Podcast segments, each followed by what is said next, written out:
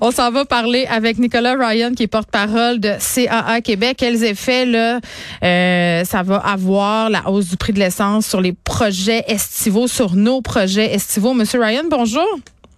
Bonjour. Bon, CA Québec a justement fait un sondage sur la question il y a à peine quelques jours. Euh, puis là, Monsieur Lefrançois, on vient de lui parler, le propriétaire d'un camping sur la Côte-Nord, qui semblait dire que les gens, quand même, bon, ils ont peut-être bien un peu moins de réservations depuis deux semaines, mais bon an, mal an, euh, ça semblait pas vouloir freiner les ardeurs de ceux qui avaient euh, déjà réservé. Mais selon ce que vous avez pu constater dans votre sondage, à quel point la hausse du prix de l'essence va affecter notre tourisme cet été?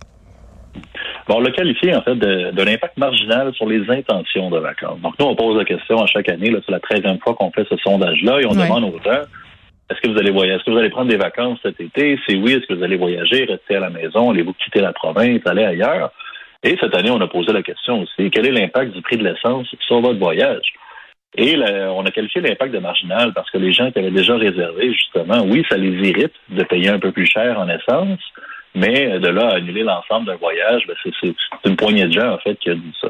Ben, là où on voit un réel impact, je vous dirais, des, prix de l'essence, en fait, c'est une fois à destination, ben, les gens qui auront assumé la facture pour se rendre jusque-là, elles vont peut-être faire un petit peu moins d'activité, demeurer un petit peu plus sédentaires à l'endroit où ils vont prendre des vacances cette année. Ils vont moins dépenser dans la région euh, où ils vont se trouver.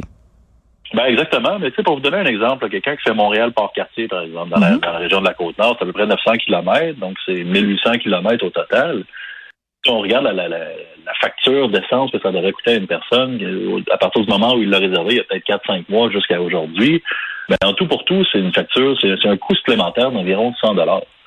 Donc, quand on regarde le budget moyen aussi, c'est à peu près de 1800 dollars pour une famille là, pour les vacances estivales de 2022, ben, 100 dollars de que c'est assez pour annuler l'ensemble d'une vacance?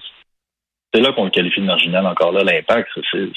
C'est plate pour les gens. on, est sensible à cette réalité-là, mais ce n'est pas assez là, pour vraiment faire changer d'idée cette année aux gens. Est-ce que les Québécois vont beaucoup partir en vacances euh, cet été? Puis si oui, où? Est-ce qu'ils restent chez nous? Ils vont en dehors du pays? Qu'est-ce qu'on fait? Oui, ben à peu près deux, deux Québécois sur trois vont prendre des vacances cet été. Là. Ça, c'est somme toute assez normal comme, comme statistique. Souvent deux semaines, certains vont prendre trois semaines et plus. Euh, le Québec, encore une fois, qui est la destination la plus populaire parmi les Québécois, c'était le cas avant la pandémie. Ça a explosé pendant la pandémie. Les gens sont évidemment restés beaucoup dans la province. Ce qu'on remarque cette année, par contre, c'est quand même euh, un peu plus de gens qui vont retourner ailleurs au Canada. Et surtout, je vous dirais, c'est le grand retour des États-Unis cette année. Donc, l'an dernier, on était à 1% des vacanciers qui avaient probablement pris l'avion, puisque les frontières terrestres étaient mm. fermées. Et là, cette année, c'est 10% de nos vacanciers québécois qui vont quitter vers le sud, chez nos voisins américains pour euh, de, dans les différents États américains pendant l'été 2022. Si on revient euh, à la province, M. Ryan, est-ce qu'il y a des mhm. régions plus populaires que d'autres? J'avais l'impression que l'été passé, tout le monde était aux îles de la Madeleine. J'allais, il reste encore de la place sur l'île. on, a, on a posé la question. L'an dernier, on avait posé la question. On n'avait pas séparé, en fait, la Gaspésie et la Madeleine. On l'avait, on l'avait groupé ensemble. Cette année, on a quand même, on, a voulu le séparer pour voir. C'est environ 4% des Québécois. C'est quand même beaucoup qui vont aller jusqu'aux îles de la Madeleine.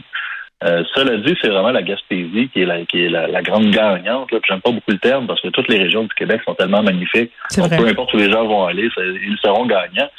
Mais euh, avec 21% des Québécois qui, qui, veulent aller visiter la Gaspésie mm. cet été, c'est beaucoup. Euh, c'est une région qui est toujours très populaire. On a l'impression que tous nos amis sont allés en Gaspésie l'an dernier quand on regarde les médias sociaux. Encore une fois, cet été, là, ça va être assez populaire.